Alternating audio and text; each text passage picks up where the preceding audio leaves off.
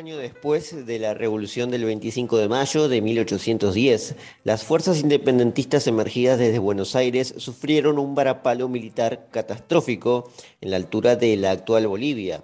En la batalla de Huaki, que tuvo lugar el 20 de junio de 1811, los ejércitos realistas del Virreinato del Perú derrotaron de forma absoluta y sin atenuantes a la milicia de las provincias rioplatenses.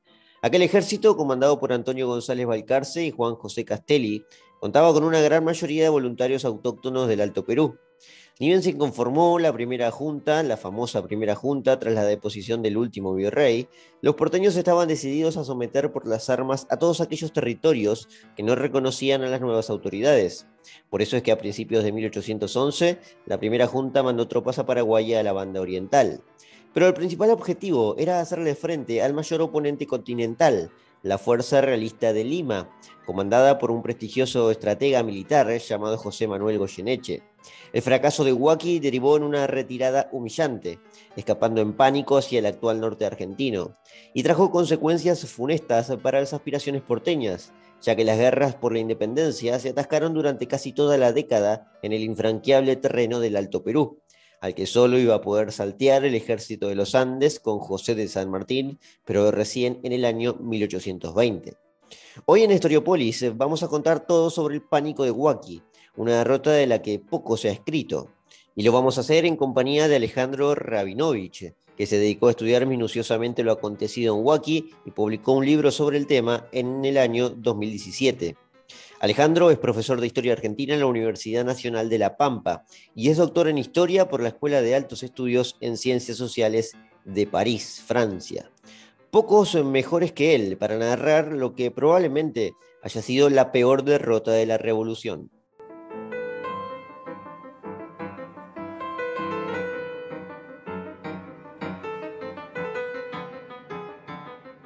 Anatomía del pánico, la batalla de Huaki o la derrota de la Revolución, 1811. Así se titula el libro de Alejandro Rabinovich, fuente transversal para realizar este capítulo.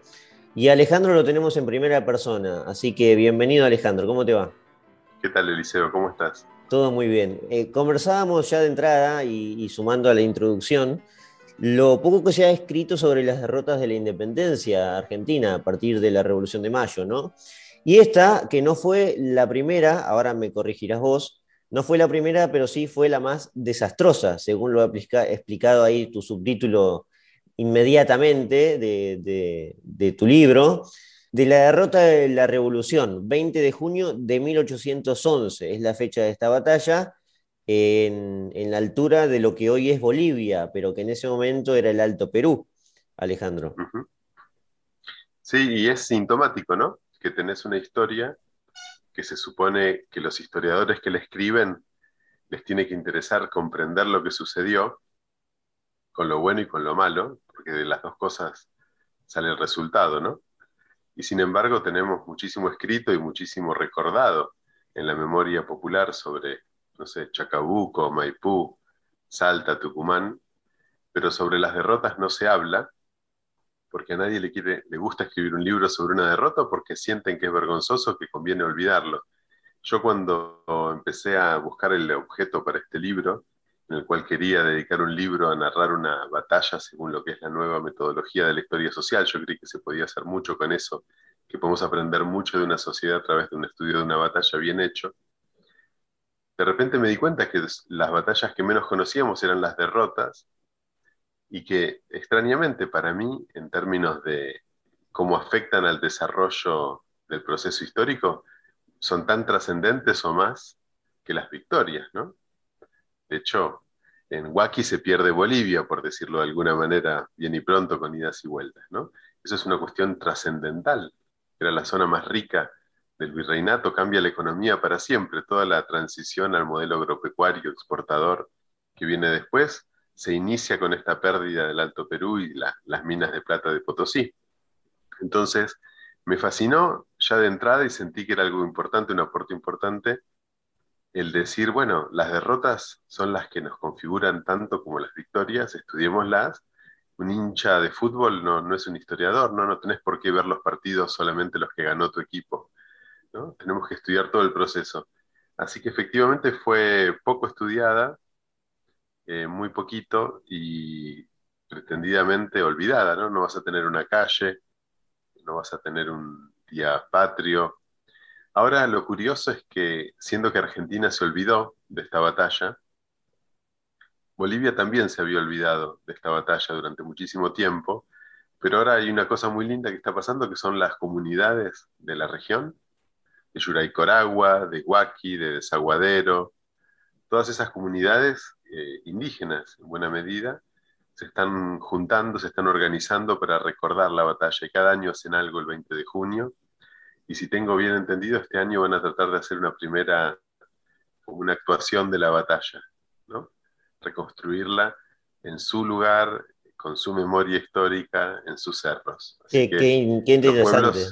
interesante. Si los pueblos se apropian, ¿no? De, cuando digo los pueblos, lo digo en mucho plural, los pueblitos se apropian de, su historia y evitan que, por ahí las particiones nacionales y las agendas de las capitales les digan si lo que pasó en su tierra fue importante o no. Eh, me habrá escuchado el oyente decir 20 de junio, se nos complicaría mucho recordar esa batalla un 20 de junio porque es el mismo día que va a fallecer Belgrano, ¿no? Nueve años después, en 1820, y es en parte quizás entendible pero vale la pena igualmente estudiarlo, eh, porque abre muchas puertas. Y, yo para, para, no ir de lleno a esa batalla, que, siempre me gusta, y, vos sabrás también Alejandro, ponerle el contexto, vamos a ubicarnos en el tiempo. Eh, la Revolución de Mayo tenía nada más que un año, apenas un poco más de un año. Nada se sabía con mucha certeza, es decir, todo lo que vemos hoy que se dio después era todo incertidumbre, nadie tenía seguridad de que se iba a firmar una independencia y demás, porque las batallas estaban por darse, eh, eh, claro está. Y eh, la Revolución de Mayo le dio una junta provisional, o esa junta se, se tomó el poder de manera provisional para actuar militarmente frente a distintos focos de, de, la geografía de lo que era ya el antiguo virreinato, digamos, o el reciente virreinato para ese momento. Manuel Belgrano es dirigido al Paraguay, hay un conflicto en la banda oriental y está el frente del Alto Perú. Ya de entrada se dividen las tropas sin mucho ejército para, para, tomar, digamos, ¿no? Con el agregado de los que estaban un poco disconformes también con el levantamiento de, de bueno, Cornelio y Saavedra y los suyos en ese momento. Entre ellos, muchos del Alto Perú. A mí una, de las cosas que me, me enseñó, bueno, esta, esta, esta parte de la historia que poco se vio, es la gran entrega de muchos pueblos indígenas, como vos mencionabas, Alejandro, al bando realista. Y que esta fue una de las batallas, ahora vos lo sabrás explicar, también casi todas, digamos, con, muchos indígenas entregados a la batalla. Eh, esta no la comandó Belgrano, este ejército, ¿no? Este ejército lo comandó su primo, o por lo menos en, la parte política, Juan José Castelli. Pero ahí ya me meto en, conocimiento tuyo, Alejandro, si querés eh, explicarnos para, para entender el contexto. ¿Es más o menos así lo, cómo, estaba, cómo estaban jugadas las cartas? Mira, la primera carta que se juega, que es lo que vos decías, la Revolución de Mayo, que consistió en deponer al virrey y poner una junta en su lugar, en esa famosa petición del pueblo, cuando se dice quiénes quieren que estén en la Junta, ¿no? en esas jornadas del 22 al 25 de mayo pasan muchas cosas, hasta que hay una petición del pueblo que dice nosotros no queremos al virrey en la Junta, queremos una Junta con tal y tales integrantes, y, detalle pocas veces recordado, esa Junta lo primero que tiene que hacer es juntar una fuerza militar y mandarla a las provincias interiores. Es decir, que en el mismo acto de constituir el gobierno, el primer gobierno patrio, el pueblo lo que hace es darle ese gobierno patrio como primera misión el hecho de hacer un ejército y empezar la campaña. Y ese ejército que se va a hacer en los días siguientes, con las milicias que ya había movilizadas en Buenos Aires gracias a las invasiones inglesas, ese ejército sale para el interior. Pero el interior, ¿qué quiere decir? Quiere decir básicamente que tiene que ir a Córdoba, a frenarlo, arrestarlo y después matarlo a Liniers, que es el foco contrarrevolucionario al que le temen, pero geopolíticamente lo primero que tiene que hacer es ir al Alto Perú. ¿Por qué tiene que ir al Alto Perú? Porque como te decía antes, todo este virreinato vive casi exclusivamente de las minas de Potosí. Nosotros pensamos hoy en Bolivia como un país económicamente no tan crucial, pero en esa época era, era la caja de todo este territorio, ¿sí? Entonces, era clave ir a controlar ese territorio que efectivamente muy rápido los eh, altoperuanos o las élites altoperuanas que no querían formar parte del movimiento de Buenos Aires se ponen bajo protección del virrey del Perú. Entonces el Perú le estaba sacando, si querés, todo el Alto Perú y toda su riqueza al Río de la Plata, con lo cual iba a quedar un territorio poco viable económicamente. Entonces ese ejército ya en, enseguida se empieza a organizar para hacer ese largo trayecto y la batalla es el 20 de junio de 1811, pero hace casi un año que están marchando. ¿sí? Desde, prácticamente con la revolución empieza esta campaña de lo que se va a transformar en el ejército auxiliar del Perú. Y en el medio van pasando cosas, ¿no? porque siempre se habló, incluso los protagonistas hablaban mucho de que ese era el ejército de Buenos Aires. Y nos da esa sensación que nos conforta en, la historia de, que tenemos en la cabeza de Villiquen y de Antiojito, de que de Buenos Aires salen los patriotas y van convenciendo a todo el mundo o conquistando a todo el mundo. ¿no? Y en la práctica no fue así. Lo que sale de Buenos Aires es un núcleo de mil soldados. Los que pelean en Huaki del lado patriota son seis mil. Entonces los otros cinco mil, ¿de dónde salieron? Bueno, son provincianos que en Santiago del Estero, en Córdoba, en Tucumán, se van sumando al ejército, muchos de ellos voluntarios, muchos de ellos obligados, pero sobre todo lo que vas a encontrar es que las provincias del norte, Salta, Tarija en esa época, y sobre todo el Alto Perú, no espera que llegue el ejército revolucionario de Buenos Aires para decirle lo que tiene que hacer. Desde el primer momento los pueblos, otra vez, en plural, los pueblos se organizan en sus milicias y en algunos lugares van a primar los realistas, en otros lugares van a primar los revolucionarios. La realidad es que empiezan a movilizarse en armas y a pelear entre ellos y es tan importante como lo que va a ir desde Buenos Aires, numéricamente, es más importante. ¿sí? Y ahí vas a tener el primer problema. Como vos decías, buena parte de esas tropas son indígenas, y se movilizan con sus propios líderes. Otras partes son las milicias paisanas de, Salta, por ejemplo, eh, famoso el caso de Güemes, ¿no? que van a elegir sus propios líderes y cuando llega el ejército, ya comandado por el general en jefe, Balcarce, y el representante de la Junta, Castelli, le dice, muy bien, gracias por los soldados, incorporémoslos a nuestras unidades, pero los jefes van a ser los oficiales que vienen desde Buenos Aires. Y ahí es el primer encontronazo, recién empieza la revolución y ya tenés el primer encontronazo muy fuerte entre Buenos Aires y el interior, entre el directorio o lo que va a ser el, gobierno central y las provincias. Y eh, Güemes es el personaje principal que se va del ejército. Le dice, no, nosotros tenemos nuestras unidades salteñas, no tienen por qué disolverlas y subordinarnos a Buenos Aires. ¿no?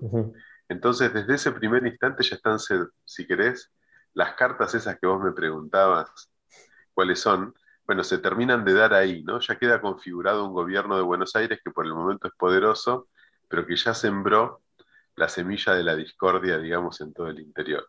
Y cuando sea derrotado, ahí va a empezar toda la historia. Antes está Suipacha, que a su vez es la victoria. Lo que parece ser, esto va a ser pan comido de acá hasta, hasta conquistar Perú. Sí, eh, de hecho, eh, este ejército es como que está haciendo un paseo militar, porque en Córdoba el ejército o las fuerzas contrarrevolucionarias ni combaten. Suipacha es una escaramuza, hay otra en Cotagaita, son combates muy menores de, de partes, partes pequeñas de estos ejércitos, que no estaban ninguno de los dos muy organizados, ninguno de los dos tenía mucha experiencia militar, con lo cual por ahí son nombres rimbombantes y los partes son muy, los partes militares que llegaron a la Gaceta son muy exagerados, pero en el fondo no, pasaba demasiado. La primera batalla en serio es la de Huaki, donde se juntan realmente en un campo de batalla las fuerzas principales de los dos, de los dos contendientes, Y claramente se va a ver que el ejército revolucionario no está listo para esas líderes, ¿no? El ejército peruano sí.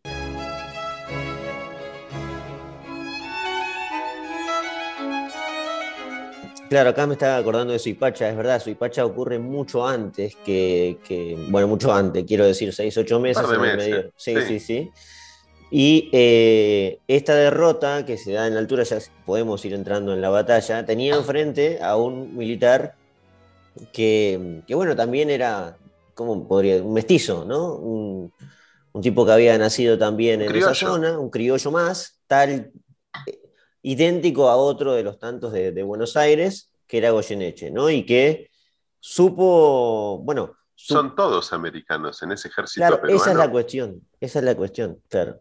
Somos, no hay un soldado peninsular en esa batalla. Y en muchas otras no, tampoco. puede haber alguno en Lima, pero claramente las unidades son americanas y el noventa y pico por ciento de las tropas y de la oficialidad son americanas sin ninguna duda. Vos pensás que en ese momento, 1811, en España peninsular, en España metropolitana, están en plena su propia guerra de independencia en contra del ejército de Napoleón. ¿sí? Con lo cual, lo último que tienen para, para hacer es desprenderse de tropas y mandarlas a América a encargarse de lo que pasa o deja de pasar en el Alto Perú tienen unas urgencias muchísimo más grandes que por el momento es sobrevivir, si, pueden, desesperadamente al avance francés. Y aparte, hacía años que esta situación era así, por lo cual hacía años que no llegaba un soldado español de refuerzo a América, con lo cual las unidades militares que había, las milicias que había, se habían ido criollizando, ¿sí? se habían ido americanizando hasta que las de Perú son prácticamente por completo americanas. Y dentro de eso hay elites, hay elites locales que tienen más interés que otras por esta cuestión de la carrera militar. En particular la de Arequipa, como habían vivido y traumatizados con la revolución o la insurrección de Tupac Amaru en 780, habían decidido esas elites que se iban a sobrevivir ahí en una población, con una población indígena tan levantisca, sus hijos iban a tener que ser militares capaces de controlar ese movimiento. Y entonces los habían mandado a Goyeneche y a toda una generación, los mandan a Europa a estudiar la carrera de las armas. Y dentro de esos oficiales, Goyeneche tiene una carrera muy destacada que lo pone en una circunstancia absolutamente extraordinaria que cuento en el libro y que para mí es fundamental para toda esta historia. Y es que cuando el gobierno español antes de la invasión napoleónica, el gobierno español decide modernizar su ejército, lo eligen a Goyeneche como el, el oficial que iba a ir a visitar los ejércitos de toda Europa para ver cuáles eran las nuevas tácticas, los nuevos armamentos, los nuevos modos de organización. Entonces Goyeneche, este americano, va en primera persona, se traslada a Gran Bretaña, a Prusia, a Francia, a Austria y estudia de primera mano cómo son los mejores ejércitos del mundo. Entonces, cuando ese tipo, joven, vuelve a América, apenas cuatro o cinco años después, y el virrey de Perú le dice, arma un ejército en el sur con las milicias, porque se viene la revolución, es una persona que está infinitamente más formada, no solo que Castelli, que es un abogado, sino que el propio Balcarce o cualquiera de los militares que tenían en ese momento la revolución. ¿sí? Entonces hay que tomar eso en cuenta. En este primer momento, recordemos que hasta 1812 no llegan San Martín, Alvear, Zapiola, todos los militares que sí tenía formado el Río de la Plata, que se habían formado en Europa. Hasta ese momento la ventaja de Goyeneche es, es muy grande en términos de, de, capacidad de comando con respecto a los, los criollos que se pueden oponer a él. Bien, entonces ya está todo preparado para la batalla, Alejandro. Estamos en junio de 1811 y el, ejército mal llamado porteño viene con el ánimo de un triunfo y haber juntado finalmente, para mal o para bien, la cantidad de tropas, porque como vos has mencionado, los números estaban, eh, eh, digamos, a la par en la batalla. las cantidades de hombres estaban igualadas, por lo tanto, podía pasar. Unos 6.000 de cada lado. Bien. Sí, sí, sí. Ahora, la estrategia eh, que se ha visto correcta ha sido la de Goyeneche. Sin embargo, me gustaría hacer un paréntesis en este, en este caso, porque hay algunos autores que hablan de que los porteños que llegaron, no sé si Valcarce o Castelli, pero bueno, fueron muchos, no se portaron del todo bien con las comunidades eh, indígenas de ese, lugar, que como que no se, las no se las respetó demasiado. Tampoco mostraron mucha misericordia con las autoridades que terminaron eh, ejecutando, porque hubo, ejecuciones en el medio. Y hay algunos autores que se animan a decir que Goyeneche supo conquistar más a las comunidades indígenas de su zona que eh, este Castelli, este Valcarce, no quiero ponerle nombre para, para no arruinar, para no sacar gente del panteón de la patria, pero, pero digamos, eh, no se portaron del todo bien. Eso es lo que aducen algunos historiadores.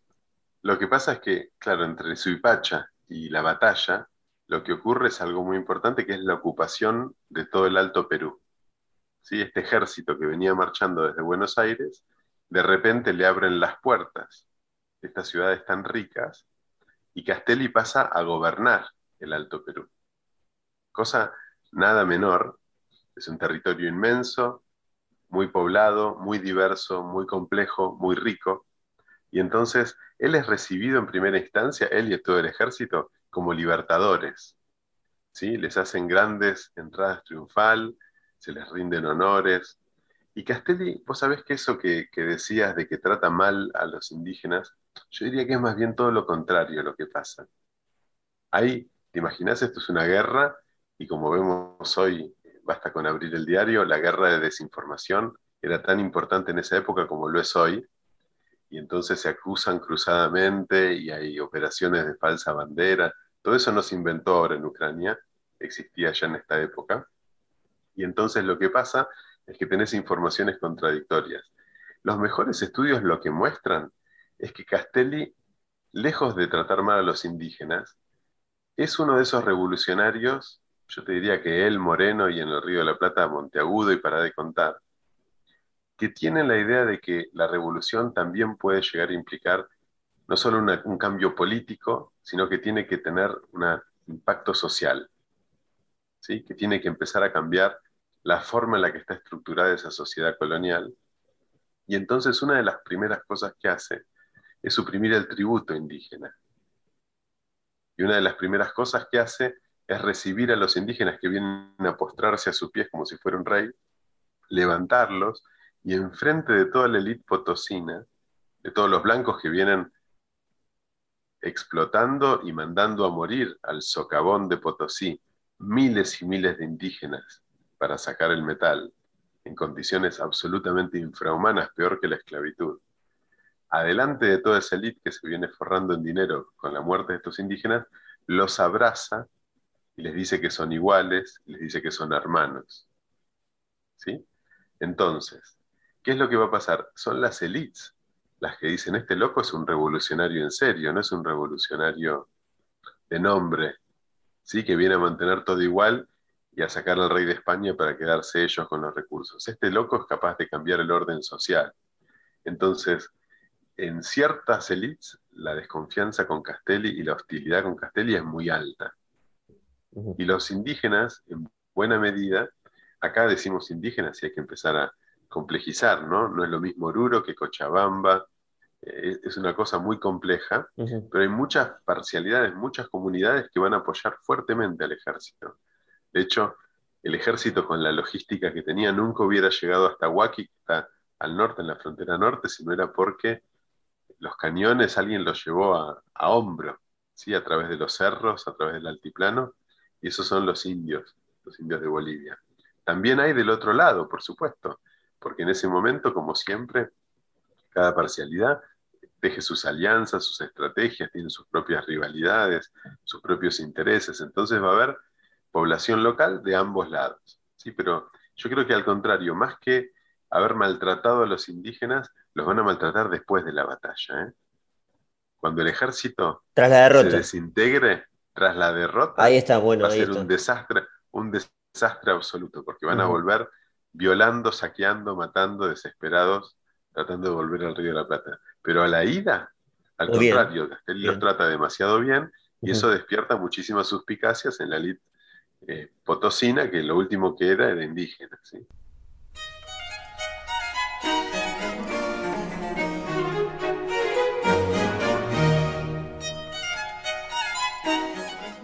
Bien, derrota catastrófica y aparición del fenómeno del pánico, como te ha gustado llamar en el libro, Alejandro.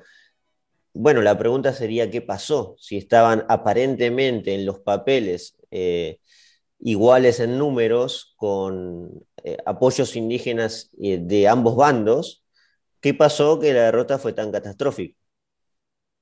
Pasaron varias cosas. Lo primero que pasó es que vos tenés un ejército con un núcleo de mil soldados y en seis, siete meses de repente tenés seis mil. Y eso, si vas a hacer una batalla en la época, las batallas campales de infantería, requieren mucha coordinación, mucha instrucción, requieren que las tropas puedan maniobrar, que puedan soportar el fuego enemigo, que resistan órdenes, que sepan hacer una columna, que sepan hacer una carga a la bayoneta. Todo eso no pasó a estos soldados les pusieron un uniforme, les dieron un arma, pero tuvieron a lo sumo cuatro o cinco semanas en el cuartel para instruirse, cuando la verdad en los manuales de la época dicen que por lo menos hacen falta seis meses y los mejores, los británicos, dicen que con menos de tres años no hay que sacar un batallón al campo de batalla. ¿sí?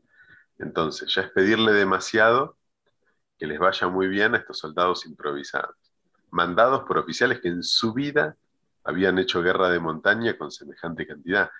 Estos eran oficiales rutineros que venían haciendo por ahí servicios de, frontera contra el indio y de repente les piden que estén haciendo una campaña medio napoleónica en, el altiplano. Era mucho pedir. ¿Qué, ¿Qué, altura era, más o menos, Alejandro? Y estás arriba de los 3.000 metros. Claro. Entonces, para los, los locales no pasa nada, pero bueno, yo cuando fui al campo de batalla, justamente quería, lo primero que quería probar era cuál era la dificultad de este mal de altura y eso que venía desde La Paz, que ya es bastante alto. Pero incluso si estás acostumbrado, incluso si, si hoy tenés lo que se llaman Sorochi Pills, que son como pastillas para el mal de altura, cuando empezás a trepar un cerro, no son cerros muy imponentes, ¿sí? Desde el altiplano se elevan por ahí 100 metros más, 200 metros más por sobre el piso del altiplano, pero subís dos piedras y sentís que el aire se, no, lo podés respirar y te cae un ropero encima y cada paso es tremendo. Y yo estaba con algunos colegas más jóvenes de Cochabamba y de, la zona que les, les propuse subir al cerro como un estudio comparativo muy casero de ver a ver a, uno del llano qué diferencia le hacía. Y ellos realmente lo subían tranquilos el cerro y yo sentía que cada paso que subía más me quedaba sin aire y era muy tremendo. Y eso es lo que cuentan los, los relatos de, la, de los oficiales. Los soldados están muertos. Están muertos, no, no hay manera de, de que trepen y, y, al contrario, los peruanos, los que vienen de la zona con Goyeneche, suben un cerro, suben al otro cerro, suben 20 cerros cuando los porteños están tratando de subir el primero. Entonces eso es un factor está el factor de la organización que yo te decía y después está la cuestión estratégica. ¿sí? ¿Qué pasa? Te, planteo, me tomo dos minutos para contarte la situación estratégica, así los que nos escuchan Por favor, se hacen una idea, pues no les, podemos, no les podemos mostrar un mapa, ¿no? Entonces imaginemos que acá estamos, a 100 kilómetros, digamos, al norte de La Paz, ya sobre la frontera antigua entre el virreinato del Río de la Plata y el virreinato del Perú actual frontera entre Bolivia y Perú. Está el lago Titicaca, majestuoso, gigante, y del Titicaca sale un río de desagote que se llama el Desaguadero. Río, no te digo muy caudaloso, pero importante, en el cual había un puente famoso, hecho con paja, con, juncos atados, que era el puente del Inca, ¿sí? que era el principal paso y único paso, te diría, en buena parte de la región para mercancías, tropas, etc. Entonces, se supone que la frontera entre las dos jurisdicciones eran ahí.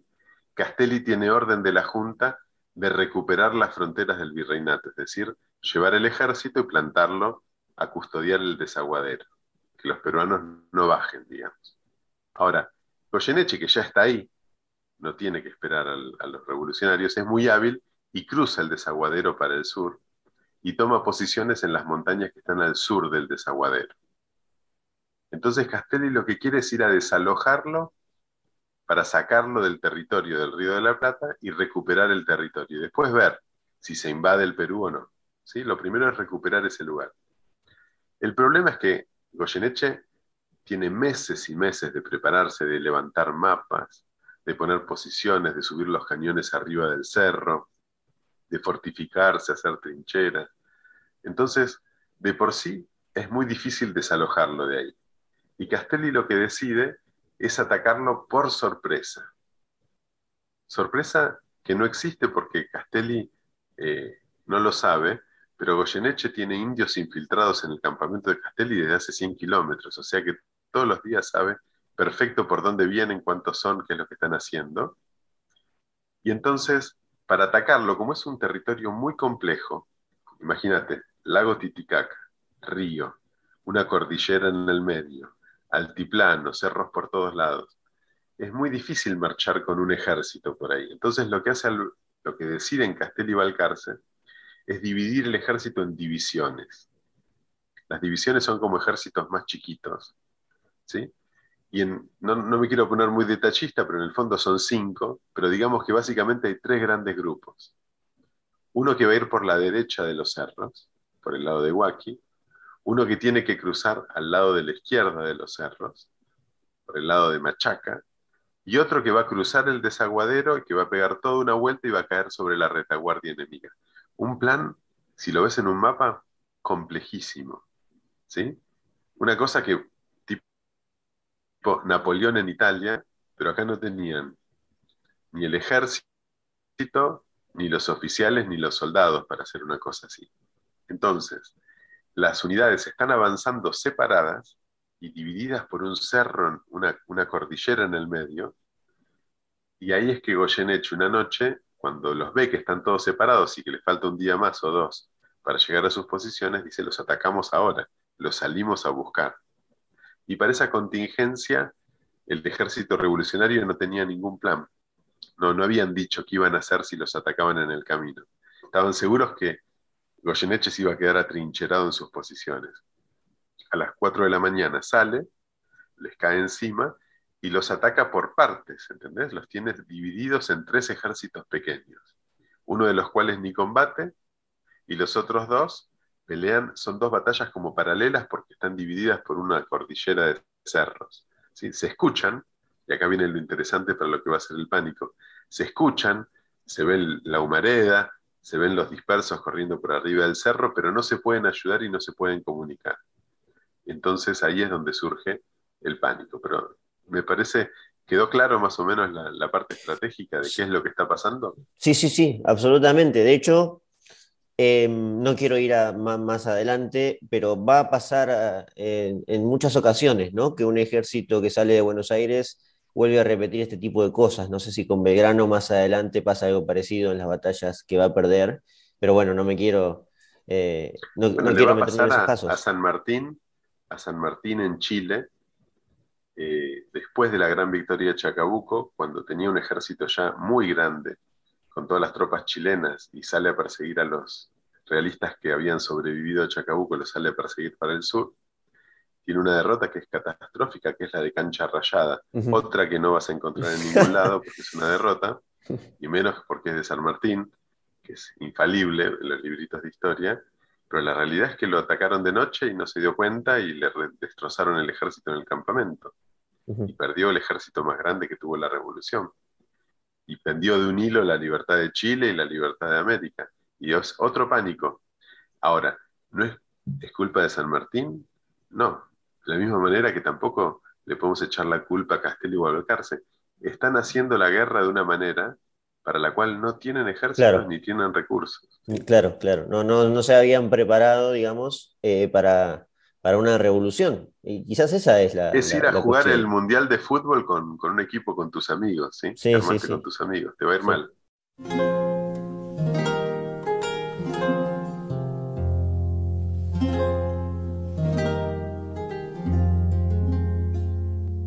Em, bueno, y la derrota, el, post, digamos, ¿no? Ya que hablamos de fútbol, eh, el, post partido, la retirada, el pánico y algunos malos comportamientos para, para ir cerrando. Eh, la retirada es, absoluta, o sea, vuelven hacia Buenos Aires, especialmente los, los que venían de Buenos Aires, con casi nada de lo que habían llevado, ¿no? Básicamente. Sí, retirada, retirada es cuando un ejército decide irse. Claro. Lo que pasa acá es otra cosa. Es una paliza bárbara, se llamó el desastre de Huaki, porque nunca antes se había visto ni se volverá a ver que un ejército se desintegre en un día. Sí, normalmente un ejército tiene una mala derrota y pierde el 10% de los efectivos, el 15% de los efectivos, pero la gente se vuelve, ¿sí? Con sus armas, no desaparece de la nada un ejército. Acá lo que pasa es que los atacan por sorpresa en sus campamentos, combaten, una, de estas divisiones combate un montón, pero todos piensan que la otra parte ya está derrotada y hay un pánico y los soldados tiran las armas y cada uno se va por su lado, se disgregan las unidades, el propio Castelli y Balcarce se pierden y quedan solos, literalmente solos, sin un soldado perdidos a la noche en el altiplano.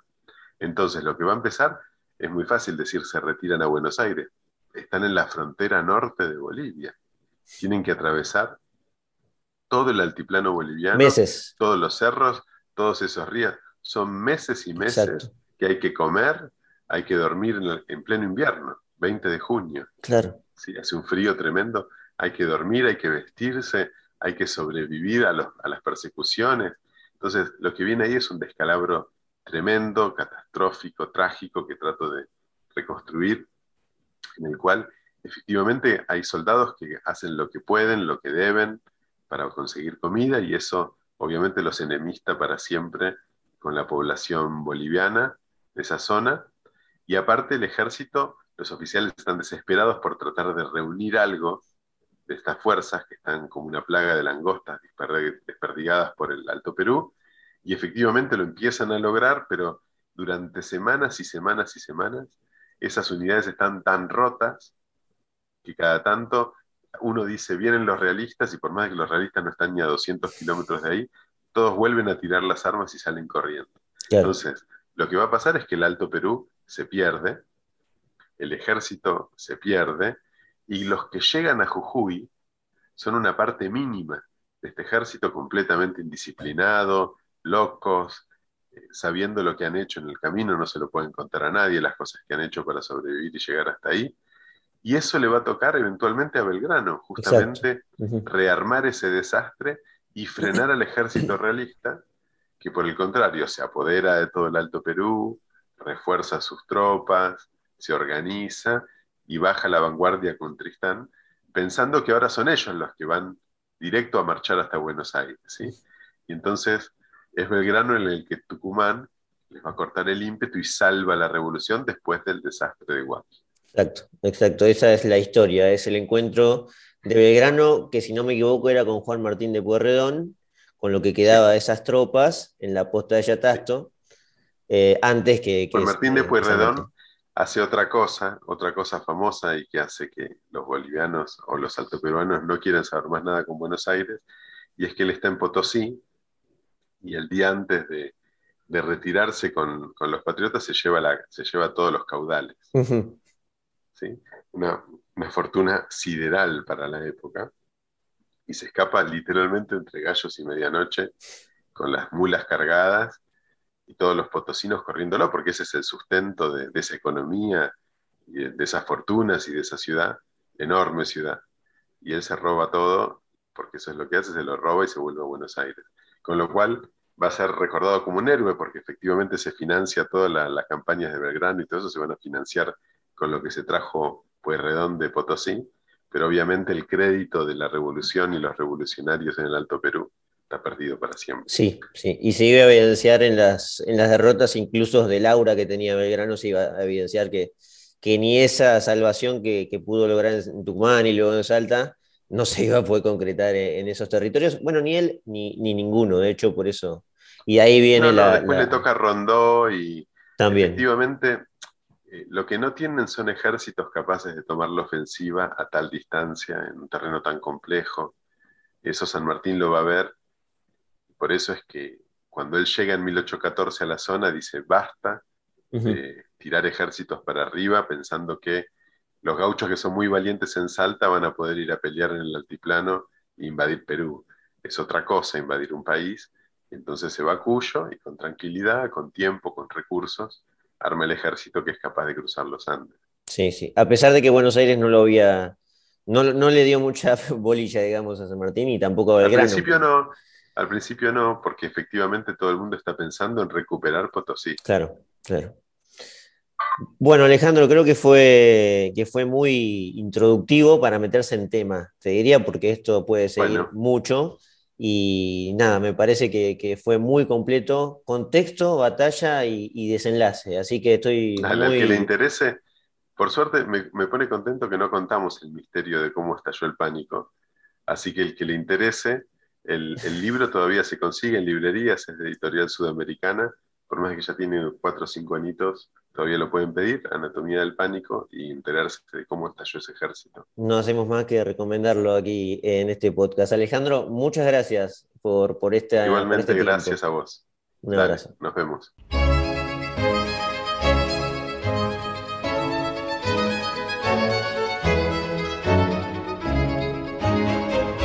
Aquí finalizamos este capítulo sobre la batalla de Huaki. Recordando que este año también vamos a ver bastante de los orígenes de la Argentina. Les agradezco entonces por haber estado del otro lado y los espero ya la semana próxima para un próximo episodio de Historiopolis.